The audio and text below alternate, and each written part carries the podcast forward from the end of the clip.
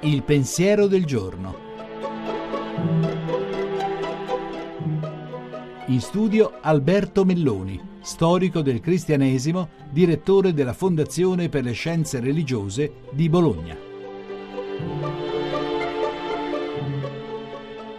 Proprio a ridosso del Natale, il calendario liturgico ricorda la festa dei Santi Innocenti, dei bambini massacrati da Erode, con un racconto straziante che però ci mette davanti a qualche cosa di profondamente rilevante per tutti e per tutte, e cioè il fatto che il male più atroce ha alle spalle delle scelte di uomini e alle spalle spesso le scelte degli uomini di potere, che potendo fare una cosa o l'altra scelgono di difendere se stessi a prezzo della vita degli altri.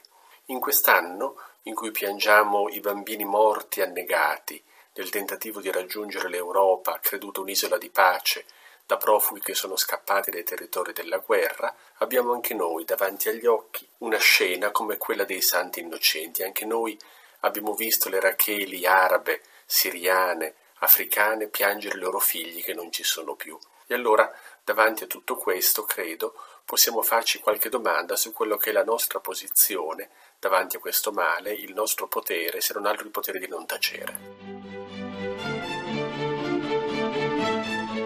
La trasmissione si può riascoltare e scaricare in podcast dal sito pensierodelgiorno.rai.it.